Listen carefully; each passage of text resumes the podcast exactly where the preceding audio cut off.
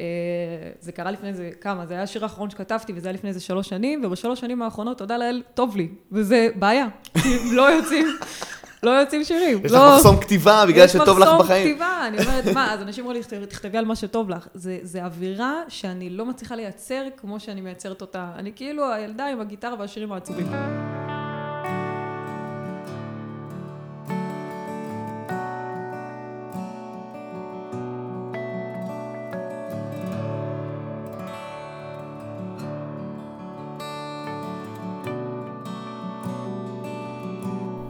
צהריים טובים כאן במרכז כיוונים, אנחנו בפודקאסט אה, חדש עכשיו על מוזיקאים, אני נמצא פה עם אה, מתן פרץ המראיין, המוכשר והמדהים, אימא'לה, אני נוטף פה. אהלן, אהלן, מה העניינים? אנחנו היום עם... קרן בנאים, מה נשמע קרן? אהלן, אהלן, איזה עיצוב, איזה חדר, עשיתם פה.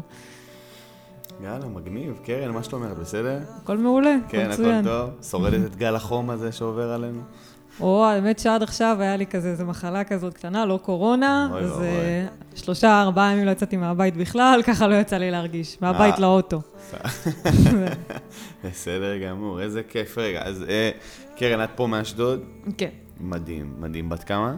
בת 23. בת 23, מגניב. אז בואי ככה, בשביל הפרוטוקול, תגידי לנו ככה, שם מלא, גיל וסגנון מוזיקה.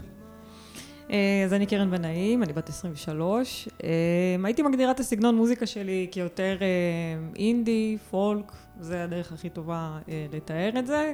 אה, נראה לי שזה, ה, שזה הסגנון העיקרי. מגניב לגמרי, מגניב לגמרי. כמובן, השאלה הנשאלת היא, אני מניח, כמו שאנחנו שואלים, כל אומן, מי, ה... מי היו, מי או מה היו ההשפעות שלך על המוזיקה שלך? השפעות מוזיקליות, אה, יש יותר, יש יותר מגוון אה, של דברים שאני שומעת, למרות שהמוזיקה שלי יותר אה, מתמקדת, אבל אה, אפשר להגיד שאני מושפעת המון ממוזיקה ישראלית אה, ישנה, זה התחיל הרבה מדברים כאלה.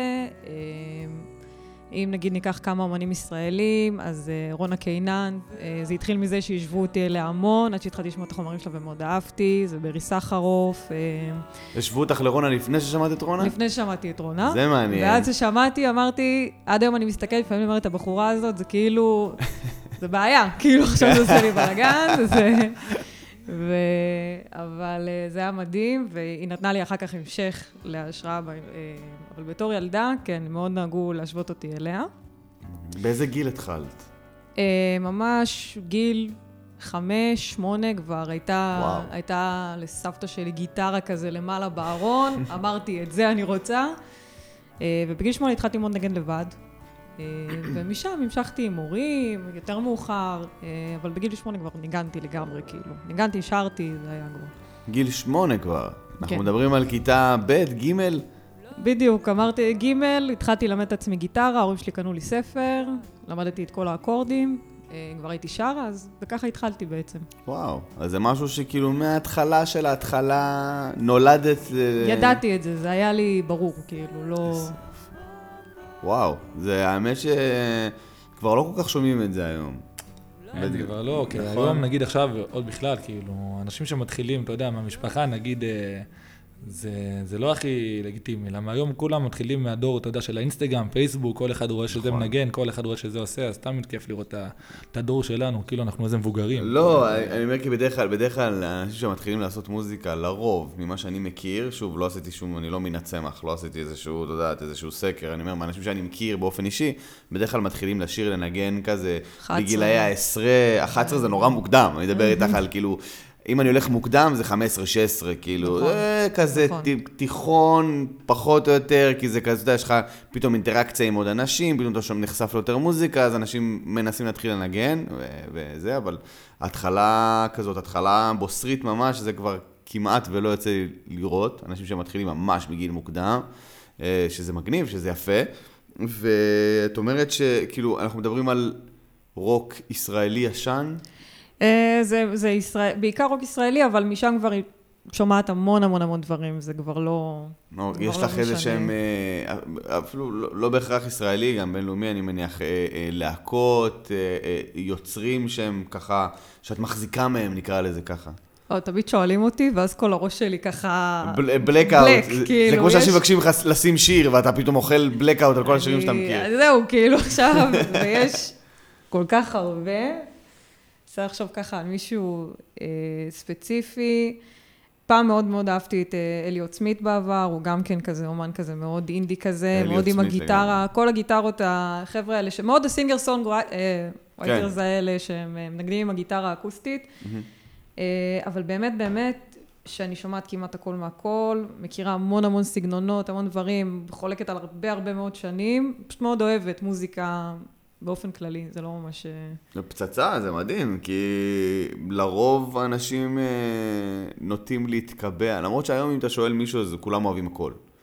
אבל אה, בדרך כלל אומנים ויוצרים, יש להם, את יודעת, משהו מאוד ספציפי שהם אוהבים, כאילו איזשהו ז'אנר שהם נורא נורא מתחברים אליו. אז אה, יפה שכאילו את, אה, את יודעת, כאילו, זה לא נשמע שאת לתקופה. מקובעת יותר מדי. כן, אחת לתקופה יש מישהו שאני ככה לפעמים קצת יותר מתרכזת בו, קצת יותר שומעת, יש תקופות שזה קצת יותר מפוזר, והרבה פעמים אני פשוט מנסה לחשוב על כל מיני שירים שהיו לי, ובהשראות כל מיני דברים ששמעתי, אז באמת אפשר להגיד שאלי עוצמית, רונה קינן, זה היו כל מיני תקופות שהיו שירים שאני יכולה להבין מאיפה, מאיפה לקחתי השראות Mm. מסוימות. מגניב, אז בואי תספרי לנו קצת על עצמך, מאיזה בית את מגיעה, אחים, אחיות, משפחה. אה, הגעתי מבית אחלה לגמרי, יש לי את אחותי התאומה. יש לך אחות תאומה. אחותי אוקיי, הנה, התאומה, בבקשה. אוקיי. שזה תמיד הפתעה כזאת, האמת שרק בשנים האחרונות התחילו להגיד שאנחנו דומות, עד אז כאילו לא ראו שום דבר. היא גם מנגנת בגיטרה, אוקיי. אה, למדה ברימון גם. זה... האמת- מוזיקאית גם. האמת שכל המשפחה שלי מהצד של אבא שלי, כולנו מנגנים, גיטריסטים, אבא שלי היה נגן חצוצרה פעם, אה, זאת אומרת, זה תמיד היה, מנגנים הרבה ביחד באירועים משפחתיים. אה, זהו, יש את אחותי הגדולה ואת ההורים שלי. אתם רק בנות? אנחנו רק בנות. וואו. כל הכבוד לאבא שלך. של אימא שלי אנחנו עשר נכדות. וואו, איזה מטורף. כן. אבל זה טוב, עכשיו שאני חושב על זה, זה טוב שכאילו יש לך אחות תאומה שהיא גם יוצרת, וכאילו אם יש הופעות שאת לא יכולה להגיע, את פשוט... פשוט שולחת. אף אחד לא שם לב, הכל בסדר. יפה, אבל, הלוואי אה, עליי, כאילו... לא. אבל אח תאום זה כיף, אח תאום זה כיף. ממליצה, מי שרוצה. כן. ממליצה, מי שרוצה, שייקח את. ממליצה על אחות תאומה. יפה, מגניב. רגע, והסגנון שלכם דומה, שונה, כי זה מעניין, אחים תאומים. היא התחילה בגיל כזה 18 נגן, 17, כזה, פתאום זה בא לה כזה, שונה ממני לחלוטין. אה, היא עושה בלוז, רוק, כל הדבר הזה. אם היא אוהבת את ג'אקו פטריוס, נראה לי שהיא אוהבת גם. אוקיי. כל זה הסגנון, כאילו, מאוד מאוד שונות מבחינת הסגנונות, כאילו, של מה שאנחנו אוהבות. יפה מאוד, והמוזיקה שאת כותבת, הדברים שאת עושה, עברית, אנגלית, מה... אז אני התחלתי לכתוב את החומרים בעברית, גם כי בסוף הבנתי שיותר אה, קל לי להביע את מה שאני רוצה להביע בעברית. אה, אז כמעט כל החומרים שלי בעברית, חוץ מאיזה שיר אחד שעכשיו עשיתי, לפני איזה שנתיים, שלוש עשיתי באנגלית, וכן, יש לי איזו שאיפה בעתיד להוציא איזשהו אלבום קטן באנגלית, אוקיי. אבל אני חושבת שהכי קל לי בסופו של יום לבטא ולשיר, וגם הקול שלי, לדעתי, יותר משתלב בסופו של דבר בשירה עברית יותר. שירה עברית, מגניב. אז, אז מה קרה שהתפלק שיר באנגלית? אה, לפעמים יש דברים שככה, בעברית זה קצת ישיר מדי, לפעמים אנגלית מה זה זאת קצת... אומרת? זה- תרחיבי, מעניין אותי, כי אני אני- גם בתור בן אדם שכותב בעברית ובאנגלית, מעניין אותי לדעת כאילו למה... אני חושבת שעברית זה כמו דברים שלא נעים לך להגיד, זה השפה שלך. בסופו של דבר, אם יש דברים שאתה ככה, כל מיני מחלוקות שאולי אתה לא רוצה להגיד אותם באופן אה, ישיר, ואתה רוצה ככה לדבר עליהם בהפוך, אז יותר נוח פתאום לה להתרחק מהשפה ולכתוב אותה אחרת. וגם כי זה מגניב, לכולם יש שיר באנגלית, למה שלא יהיה לי שיר באנגלית? לא, אבל- פייר. אה, אפשר לשאוף קדימה. אני בעד, אה, אני לא... זה אבל לגמרי, גם ממקום כזה של... אה, לפעמים ככה, גם לנסות לכתוב בצ- בצורה אחרת, זה, זה משנה הכל, כאילו, אפשר לקחת שיר ואז לנסות לשיר אותו באנגלית, זה פשוט לא אותו שיר, כאילו. זה לגמרי לא אותו זה שיר. משמעות אחרת לגמרי. זה נכון, אנשים אה, הרבה אומרים כאילו על, על אמנים ישראלים שכותבים באנגלית, לרוב, אה, דיברנו על זה גם בפעם הקודמת שדיברנו עם דניאל, אה, אנשים כאילו בישראל קצת פחות מקבלים את זה, על אומן ישראלי ששר באנגלית. אבל הם לא מבינים שיש לנו, כמו שאמרת, יש, יש צורך לאמן ישראלי את ה... כאילו לזלוג לבינלאומיות הזאת. נכון. לזלוג לזה, כמו ש... אפילו כמו אצלך, שזה כזה בבריחה, לא עכשיו אה, 800 שירים, כזה ברח לך אחד באנגלית, בקטע טוב אני אומר ברח, כן? לא... כאילו אמרת לעצמך, בוא, בוא ננסה, על מה הוא מדבר, האנגלית? כי אמרת שהעברית היה לך ישיר מדי.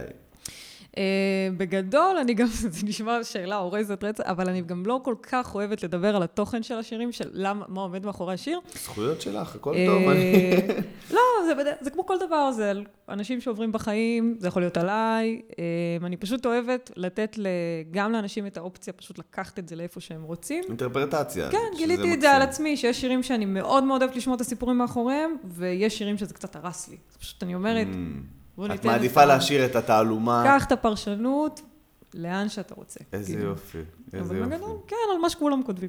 לא, בסדר, אני, אני, אני אגיד לך מה, העניין הוא, כשאנחנו שואלים אומן אה, על מה הוא אה, כותב את החומרים שלו, זה לאו דווקא כי, כדי לחשוף, בוא תגלה לנו על מה השיר הזה נכתב. לא, זה יותר, אני אחדד את השאלה, זה יותר אה, הרגש. כשאת יושבת וכותבת שיר, אוקיי, נכון? יש אנשים שכותבים מתוך עצבות.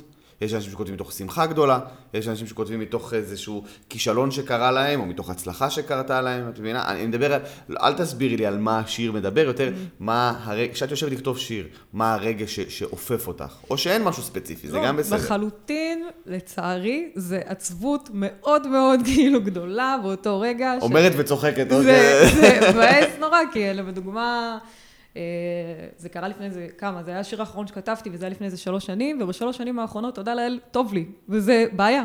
כי לא יוצאים, לא יוצאים שירים. יש לא- לך מחסום כתיבה בגלל שטוב לך יש בחיים. מחסום כתיבה, אני אומרת, מה, אז אנשים אומרים לי, "תכתבי- תכתבי על מה שטוב לך. זה, זה אווירה שאני לא מצליחה לייצר כמו שאני מייצרת אותה. אני כאילו הילדה עם הגיטרה והשירים העצובים, כאילו זה, זה לא, מאוד אני- קשה. אני- בגלל זה, כן. אה, ההשראה באה לי מהמקום הזה. אני מאוד מנסה להילחם בזה.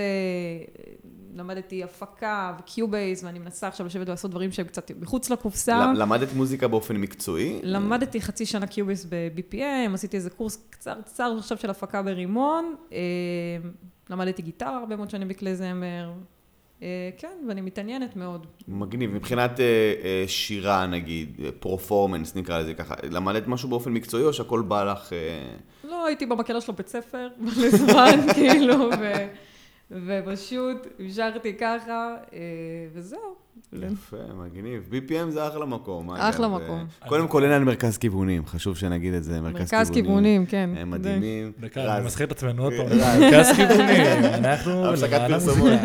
ואנחנו אוהבים את כולם. אה, האמת שזאת יוזמה מאוד מדהימה, אה, שאני, אני, אני, מאז ומעולם. אני גדלתי בגן יבנה, אוקיי? ומאז ומעולם הרגשתי שכאילו גן יבנה, אשדוד כזה, יש, יש אה, איזושהי חיבה כזאת לאומנים. צעירים, של כאילו, בואו נקדם אתכם, בואו נעזור לכם, שזה לא מובן מאליו, זה לא קורה בכל מקום, זה לא משהו שאני, חברים שלי ששמעו שאני בגיל 17 מופיע על במה ב- ב- בחנוכה, זה היה להם מאוד מאוד מוזר. אז מעניין אותי לדעת, אה, עלייך, מתי הייתה הפעם הראשונה שכאילו ניגנת מול קהל?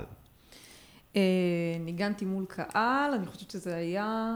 וואו, אני אפילו לא זוכרת. זה התחיל נראה לי בכל מיני חברים שהייתי מסתובבת עם הגיטרה, אמרו לי בואי... אני מדבר איתך עכשיו על- על על הופעה, הופעה, הופעה, על אני במה. חושבת שפעם ראשונה שהייתי בכלי זמר, היו את ההופעות סוף שנה, אה, וזהו, פשוט עולים עם גיטרות, מופיעים, נותנים, נותנים בראש את השיר שלמדנו, ו, אה, וזהו. ואני חושבת שההופעה הראשונה הראשונה שהייתה לי, אה, הייתה באמת אמיתית. כן, זה היה... זה היה שהייתי ב... יש פרויקט, גם עם אפרופו אשדוד וקידום אומנים, אז יש את הפרויקט של אה, יד ושם, של אה, פרויקט מוזיקה, שזה היה לכתוב שירים על... אה, להלחין שירים שאנשים כתבו בשואה. אה, וואו. שזה פרויקט מדהים, וואו. מדהים, מדהים, מדהים. וזה בואי נדבר על זה רגע, את מדהים. אומרת את זה כזה בדרך אגב. אוקיי. אני אספר שפכי לכם. על זה אור, אני... יד ושם, יש להם פרויקט שהם כל שנה עוברים מעיר לעיר. הם עשו את זה ארבע שנים רצוף באשדוד, קוראים לזה פרויקט מוזיקה, כאילו מוזיקה, זה כמו, אה, הבנתי שזה מתוך זיקה או משהו כזה. אה, זה, זה על שירים אוקיי. שאנשים אה, אה, כתבו בשואה. מגיעים, יש מפגשים, זה היה בארט, אה, ב- באולפנים. אה, מביאים שירים, חוברת שלמה של שירים שאנשים כתבו בשואה. זה את- כאילו שירה כזה, כאילו poetry כזה. לא poetry, ממש אתה לוקח, מלחין את השיר, איך שאתה רוצה, זה יכול להיות רוק, פופ, לא, אבל אני מדבר. מבחינת הכתיבה, אנשים שכתבו, אני מניח שכתבו את זה באותה כן, תקופה. שפה מאוד זה מליצית. כאילו סופר מאוד פואטרי, לא? גבוהה, בדיוק, מאוד גבוהה, דווקא מאוד היה קשה, ממש אני זוכרת שמצאתי את עצמי... איך אפשר להלחין דבר כזה? בדיוק, וגם אתה צריך לבחור על מה, ישבתי ונברתי בספר, קראתי שיר-שיר, עד שאמרתי, טוב, מה, מה כאן מדבר אליי? אה, בסוף מצאתי אה, שיר, אה, היה מאוד מאוד, דווקא יחסית אופטימי, בין כל השירים בספר. אוקיי. אה, וואו, חבל שאין לי את ה... אני יודע, מכירה את הבן אדם, ואני מכירה את הניצול, ואני עכשיו אין לי את השם שלו בשלוף, וזה מבאס לא, אותי. זה בקטנה, אם תיזכרי בזה בהמשך, את מוזמנת להגיד בכל רגע. אבל אה, בעיניי זה, זה כאילו, לך בתור יוצרת, שכותבת, אני מניח, את השירים שלה, ומלחינה את השירים שלה, איך הייתה החוויה שלך דווקא להלחין מילים של מישהו אחר?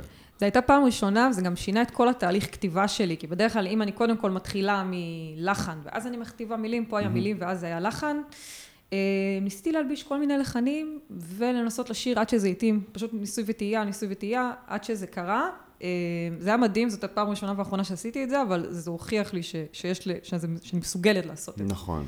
שזה משנה את התהליך. כי יש משהו מאוד, אה, יש, יש, לאמנים בכללי, באופן כללי, יש משהו מאוד כזה אגו.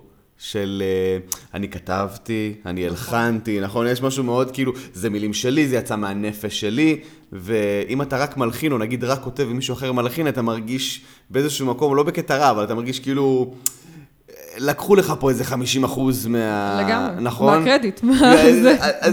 פחות אולי הקרדיט, יותר כאילו, זה פחות, אני יודע, זה- אני יודע שאני בתור בן אדם פחות ש- שלי, זה זה פחות שלי. זה פחות בדיוק, שלי. זה פחות שלי. אבל שוב, פרויקט שאני- שהוא ב-level הזה של להלחין שיר שבן אדם כתב בזמן השואה, אני חושב שכאילו, שמים רגע את האגו שם את זה בצד. בצד, בדיוק. אתה אומר, עם כל ה- הכבוד לי כאומן, יש פה... אז זה מדהים, זה ממש ממש פרויקט ממש מגניב. לפני כמה זמן זה קרה? זה היה כשהייתי בת 18, לפני איזה חמש שנים. וואלה. וזה ארבע חודשים של חזרות, אה, עולים עם זה בערב יום השואה, ובערב יום השואה עולים עם כל הסגנונות, זה יכול להיות שיר שמח, זה יכול להיות שיר עצוב, זה יכול להיות רוק, עולים עם זה ב- לבתי ספר, כל פעם מגיע בית ספר אחר, ומשמיעים את השיר, עשינו 12 הופעות כאלה. וואו. אה, מה היו היה- הפידבקים על השיר? אני מת לדעת. השיר שלי ספציפית קיבל... שלך ספציפית. פי- קיבל פידבקים מאוד מאוד חיוביים, מאוד מאוד... אה, אה, בזמנו גם רצו שאולי אני אלחין עוד שיר בעקבות השיר הראשון, וואו. בסוף לא יצא. אה, אבל קיבלתי פידבקים מאוד מאוד חיוביים, הגיעו גם ניצולים באותו ערב, גם היה מאוד מאוד מרגש. אה, עשו לי גם הפקה, היה, היה מדהים, באמת. כולנו יופי. ניגענו גם, כל המוזיקאים בגילי, ניגענו. היינו מגיל 16 עד 18, היה- מדהים, מדהים. אז מדהים, אז, אז זה האמת, אה, הנושא הזה דווקא, מעלה אצלי איזה משהו. אה, בואי תספרי לי, תספרי לנו, לי ולרז, ה... ולמאזינים כמובן, על התהליך שלך כשאת כותבת שיר. אמ- אמרת מקודם שזה דווקא מתחיל מתוך עצבות, כשהכתיבה. בואי תספרי לנו, עכשיו את מתיישבת, אני בכוונה, אני רוצ- רוצה לפשט את זה כמה, כמה שיותר, כי אני מניח שהפודקאסט הזה יקשיבו לו גם אנשים שהם לא אומנים, גם אנשים שהם לא זמרים או לא נגנים, ומעניין אותם לדעת מה עובר בתוך נפש של אומן אה, אה, כשמתיישב לכתוב שיר. כי אנחנו שומעים עכשיו שיר ברדיו, אוקיי? אה, של האומנים שאנחנו אוהבים. ואתה אומר, זה נשמע לבן אדם מהצד, לבן אדם שהוא לא אומן, זה נשמע מאוד כזה, התיישב, מחברת ריקה, כתב, הלחין, הוציא. כאילו, הם לא, אין פה, אין את הדיבור על התהליך. נכון. אז דווקא אותי מעניין, תסבירי, לא, לא בתור אומנים, תסבירי לנו בתור מאזינים ששומעים את זה בדרך, ב- ב- ב- בספוטיפיי, ב- באוטו, מה, מה עובר על הנפש כשאת יושבת עכשיו? את יושבת, קודם כל, איך את מחליטה לכתוב שיר? אז כן, זה יכול לבוא, ההחלטה לכתוב שיר, זה יכול להיות מתוך משהו ששמעתי רגע בתוך הראש שלי, אולי פתאום היה לי איזושהי השראה, שמעתי איזושהי שורה, איזשהו לחן. אה, זה יכול לבוא ממקום של עצבות מסוימת, פשוט מגיעה לגיטרה, אה, מתחילים לנגן איזה שהם אקורדים, ומתחילים לזרום עליהם. רוב הזמן, מה שאני עושה, אני מתחילה לנגן איזשהו אקורד, הרבה פעמים אני עובדת דווקא קודם על הלחן, ואני פשוט שומעת את הצליל הבא בראש שלי שאני רוצה להגיע אליו. אני כבר אומרת, אני לא למדתי תיאוריה אף פעם, אני לא... זה מדהים יש בעיניי. לי כל מיני שירים, אנשים אומרים לי שאני מנגנת דברים לפעמים הזויים, אבל פשוט אני שומעת את הצליל הבא שלי. מה אני, לאן אני רוצה להגיע? אני יושבת עם הגיטרה, מנסה פחות או יותר, אה, מגיעה לאיזשהו אקורד, אני אומרת, אוקיי, זה זה, עד שאני שומעת שזה זה. ואז אני ממשיכה הלאה, אני מגיעה לאיזשהו משהו, התחלה, בית, משהו שיכול ככה פחות או יותר, אולי פזמון, אולי אני אתחיל עם משהו אחר. אה, ואני מתחילה לפזר, לפזז על זה, פותחת הקלטה, אה, מפזזת על זה מילים שהן לא קשורות בכלל, אני נותנת ללחן לדבר, גם אם אין בהם היגיון, פשוט נותנת להם לשיר אותם. במקביל, פותחת פתקים. אם יש משפט טוב ככה, ונראה לי כולם פה מזדהים איתי, לגמרי. אני פשוט רושמת אותו. רושמת, רושמת, רושמת, בלי ביקורת, בלי... זה. אה, ואז באמת מגיע שלב העריכות. אם זה טוב, הרבה פעמים שירים, יכול... יש שירים שגם יצאו לי בחמש דקות. הכל בא. הלחן בא, זה מאוד המילים באו. דינמי, את אומרת. זה, זה, הדברים הטובים באמת יצאו כן. בחמש דקות. אתה מוקיא אותם, וזהו. ויצא. אבל יש גם הרבה דברים ש, שעם הזמן, פתאום נכנס איזשהו לחן, פתאום היה משהו שלא חשבתי עליו, פתאום שיניתי דברים, שיניתי מילים, אה, עד שאני מגיעה לתוצאה, שאפשר גם לנבור בה שנים אחרי זה, אבל עד שמגיעים לתוצאה כבר, שאתה יכול להגיד, אוקיי, זה, זה מוגמר מבחינתי כרגע. מתי התחלת לכתוב? באיזה גיל? לכתוב, אני חושבת ש-15 בערך. כאילו, יותר מאוחר הייתי תמיד שרה, הייתי מנגנת, וזה פשוט בא לבד, אני לא חושבת שאפילו היה איזשהו משהו, אני חושבת שבאמת קרה איזשהו מקרה, ו... או איזשהו משהו שצריך ממני לכתוב, ופשוט זה יצא, כאילו, לקחתי את הגיטרה, ידעתי כבר לנגן אז.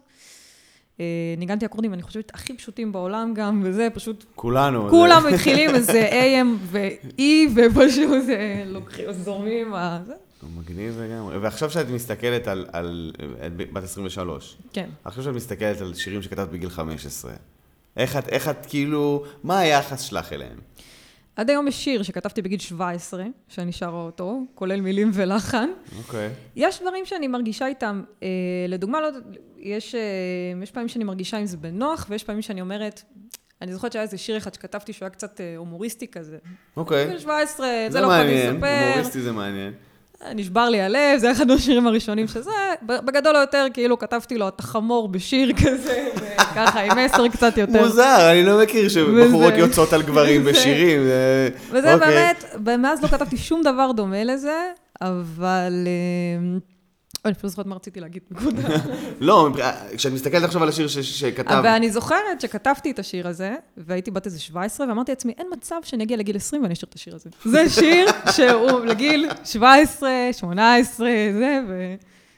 וזרמתי איתו ככה, זה... נו, פצצה, לא? כאילו... לגמרי, כאילו... כי אומן, אני חושב שזה מה שאנשים אה, הרבה פעמים אה, קצת מפספסים, זה שאומן שיוצר לאורך זמן, אז אה, הנפש גם משתנה, מתבגרת. נכון. אתה כאומן פתאום מגלה, כמו שאמרת, למדת Cubase ולמדת דברים, כאילו את מקבלת עוד כלים לארגז כלים שלך, ופתאום נגיד השיר שכתבתי עם Am ו-Em ו-E, הוא פתאום מרגיש לך נורא בוסרי. כן, או שלא. המילים בוסריות, כן, ו- ולפעמים פתאום אני שומעת הקלטות ישנות, לפעמים אומרת, וואו, כאילו, מה כן. זה, מה עשיתי שם מלפני אה, שש שנים, אין לי מושג, כאילו, אבל זה גם לפעמים...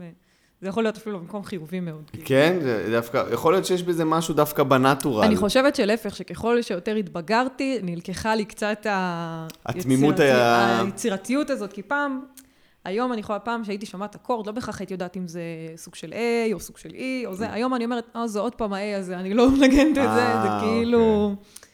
כל מיני דברים כאלה, זה קורה. אז כאילו, את אומרת, מצד אחד, אמ, יש את, ה, את ההתבגרות שזה טוב, שלומדים דברים חדשים, מצד שני, מאבדים קצת את התמימות של האומן המתחיל, שאתה מתרגש מכל אקורד חדש. בדיוק, ו... שכל דבר הוא מדהים, וכל דבר הוא, הוא שמיש, ואפשר uh, לשחק איתו. ו... יפה, יפה מאוד. מה, מה איתך היום, כיום? מה את עושה כיום? היום uh, אני בדרך ללמוד, מקווה, ללמוד פסיכולוגיה, זה יותר השאיפה אוקיי. כרגע, אוקיי. כן. מנסה מאוד להתקבל עכשיו לאוניברסיטה.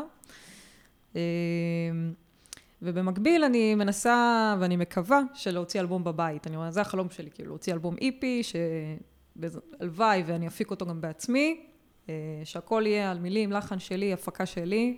וואו. אה, וזה החלום שלי, להעלות את זה ככה לספוטיפיי, כאילו... כאילו, שלח לחמך, מה שנקרא, פשוט לתת את זה החוצה ו... זהו, ככה, אלבום, שירים שלי, ככה שאני עשיתי לבד במאה אחוזים. אוקיי, אם אני יכולה גם מיקס, גם מיקס. לא, לא, מהמם בעיניי, מדהים. ולמה ללמוד פסיכולוגיה? זה גם משהו שתמיד היה שם, זה היה כאילו אה, מוזיקה, ופסיכולוגיה זה גם משהו שתמיד תמיד עניין אותי. אה, וזה מאוד מאוד קשה היה לקחת את הבחירה הזאת של מה... בסוף החלטתי... בגלל זה אני שואל, כי כאילו, בשביל אומן לבוא ולהגיד, אני יודע מה הלימודים הגבוהים שאני רוצה, זה לא קורה בדרך כלל. כאילו, בדרך כלל זה... אומנים זה כאילו, אה, לא, לא, בכלל לא בא לי ללמוד. אם יכריחו אותי, אני אלמד זה וזה וזה. את מבינה? אבל כאילו, זה מראה מאוד על בגרות נפשית, במיוחד בגיל 23. אני עד גיל 27 לא ידעתי מה אני רוצה ללמוד. לא, אני בתור ילדה כבר, כאילו, ידעתי שאני רוצה להיות או מוזיקאית או פסיכולוגית. לא היה לי פה איזשהו וואו, משהו. וואו, אוקיי. ובסוף, לא יודעת מה כרגע שינה את... Uh, בסוף החלטתי שאם אני לא אלמד פסיכולוגיה, אני פשוט אתחרט. כאילו, ומוזיקה, אני משתדלת כמה שיותר, זה גם חלום שאני ממש לא רוצה לוותר עליו, ובסוף הגעתי למסקנה שאם החלום שלי זה להוציא אלבום ברמה הביתית, אז זה חלום שאפשר אולי להגשים אותו לצד... לצד הלימודים. לצד הלימודים, לצד, כאילו, אני לא מתכוונת לקחת את המוזיקה לשום מקום. הזאת, האם אני אולי צריכה ללכת לעשות את המוזיקה הזאת במאה אחוז.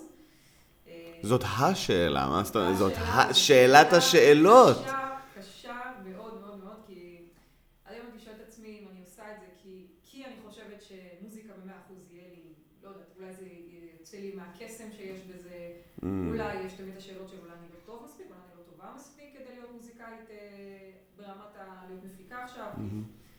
אה, או שאני הולכת לפסיכולוגיה, כי אני גם מאוד מאוד מעניין אותי. אמרתי, טוב, בוא נתחיל לענות על שאלה אחת, בהמשך נגלה את השנייה, כאילו. לא, מדהים, כי הרבה פעמים, אני חושב שהצעד הבאמת מפחיד זה לקחת את המוזיקה ולהפוך אותה מאיזשהו אסקפיזם, מאיזה משהו שכאילו יש לי את החיים שלי ואני בורח קצת למוזיקה, ללהפוך את המוזיקה למשהו שהוא העיקרי, אז כאילו, יש בזה משהו שהוא, לכל אומן אני חושב, רז. האמת כן, אני אגיד לך מה, גם יותר מזה, זה... פה נכנס נגיד הרבה עניין של אמונה. זה הרבה אמונה על איך אתה מסתכל על העניין הזה. אז עכשיו נגיד, אה, זה, כן, זה גם, זה די מפתיע אותי, כאילו שנגיד את אומרת דבר כזה, כי בסופו של דבר אני מאחל לך הכי הרבה בהצלחה, וזה משהו שמתקיל כל אומן, כמו שאת עכשיו אמרת. כאילו השאלה, רגע, אם אני מספיק טוב, רגע, מה ככה, רגע, מה אני אעשה, ואיך באמת מרוויחים כסף מהמוזיקה, ויכול להיות שיהיה לי תקופות כאלה, וזה משהו שמה, שאתה מבאבס ככה את הראש, וזה מעמיס כן. אותך, וזה ככה מתקיף אותך, זה מאוד קשה. אה, השאלה זה מבחינת אמונה, כי בסופו של דבר אמונה, מי שיוצר אותו לבן אדם זה נטו את. את יוצרת את זה לעצמך, ואני... לא האמת- שזה סותר. כן, ברור. לא, לגמרי. כאילו- זה לגמרי. מדהים גם. אני גם אה, מאמינה שבסוף מי שמנסה מספיק, ומי שימשיך ויתמיד במוזיקה ויתרחב לעוד ועוד אה, אה, הפקה, סאונד, לא משנה, מי שיקח את המוזיקה בשתי ידיים ויתמיד, זה יקרה בסוף, זה לא משנה. אפשר להתפרנס מהכל ו... וליהנות מהכל.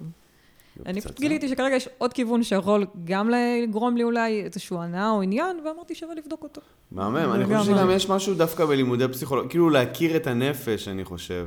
בדיוק. זה לא. כזה שונה ממה שאומן עושה. בדיוק. כאילו, אם היית אומרת, אני הולכת עכשיו ללמוד, אה, לא יודע מה, גרפיקה או משהו, הייתי אומר, אוקיי, אז ממש, כאילו, זה לא קשור, אבל אולי דווקא, בגלל שאמרת, שכאילו, שאת כותבת, זה מגיע מתוך העצבות, מתוך איזה רגש. ו- והנפש זה משהו שאנחנו לא, אף אחד לא יודע, מכיר אותו מספיק לעומק. אז כאילו, אולי, אני חושב, אני מקווה גם בשבילך, שאולי דווקא לימודי פסיכולוגיה דווקא ירימו את, ה, את רמת הכתיבה של השירים. כאילו, אולי זה משהו שהוא לא סותר אפילו. זה יכול אפילו, אפילו לעזור ברמת ה... כאילו, ככה אני מקווה. אני הלכתי ללמוד תקשורת, וכאילו, זה לא באמת רומם את ה... אני מבינה, כאילו, זה אחלה תואר והכל, אבל זה לא משהו שהרגשתי שכאילו, הוא קרא איזה משהו בשיעור, אמרתי לכתוב עליו, לא, את מבינה, אבל אולי דווקא לימודי פסיכולוגיה, משהו שמאוד אה, אומנים, אה, כאילו הנפש זה משהו שדווקא לאומן שכותב ומלחין, זה משהו שהוא מאוד חשוב ומגניב, נראה לי זה... אני לא יודע, אני אף פעם לא שמעתי על השילוב הזה, זה מאוד מרגש אותי לחשוב עליו בכלל, כאילו על אומנית שכותבת ושרה והולכת ללמוד פסיכולוגיה, זה כאילו, אולי, אתה אתה יודע, אני חושב אולי, כאילו אני אומר, אולי אם יש איזה אומן, נגיד איזה זמרת, נניח שאת עכשיו שומעת על איזה זמרת, ושהיא כתבה איזה שיר, אז אומרים לך, אתה יודע שיש לה תואר בפסיכולוגיה, אז את כאילו שומעת את השיר בכזה, אוקיי, את מבינה? תשמעו, החלום זה לסיים בקליניקה בחמש, ללכת להופעה. זה- אה, תחשבי על זה, זה יכול להיות גם קליניקה עם הופעות פרטיות. זה יכול להיות כזה, טיפול. במוזיקה. טיפול לי, בואי במוזיקה. בואי תעשי טיפולים במוזיקה, למה שלא תעשי? מדהים, מדהים. אז אוקיי, אז קודם כל מדהים, זה נשמע, זה אחד השילובים המגניבים בעיניי, ומה מה תשאירי לנו פה היום? וואו, מה אני אשאיר לכם? מה פה? תשאירי לנו? אני מת לשמוע, היה לנו שיחה כזאת מעניינת, אני מת לדעת מה... אה, וואי, מה נעשה? אני יכולה לעשות את השיר הקצר באנגלית, אני יכולה לעשות... מה שמרגיש לך. אני לא, אני לא אכוון את הגיטרה של רז לכיוון אה, הזוי, אנחנו נעשה את השיר הקצר והנחמד. סגור, אז רז, בוא. תסכם לנו ככה. אז ככה, אני אסכם כחלק ממרכז כיוונים, תודה רבה, פרסומת אחרונה, סתם. אה, אז ככה, את קרן בעצם אנחנו גם מכירים, אה, פה במרכז כיוונים היא מופיעה איתנו הרבה, וגם כחלק, אתה יודע, באמת, מבחינת אשדוד היא מאוד חזקה פה בעיר, היא מאוד מוכרת. ודבר ראשון, אני מאחל לך כבר סוף סוף להתפרץ ולצאת החוצה, כי אני, אמן. אמן. אני אמן. באמת מאמין בזה באמונה שלמה, באמת זמרת מקצועית ברמות. ווואלה, דבר שני, אני רוצה לסכם את זה ככה. קרן בן נעים, מה תשאירי לנו? אני רוצה כבר לשמוע את זה, תודה רבה, תגידי לי. תודה רבה, תודה רבה לשניכם, היה לי ממש כיף. אני אשאיר את Pretend. הופה. נלך על זה. קרן בן נעים, פריטנד.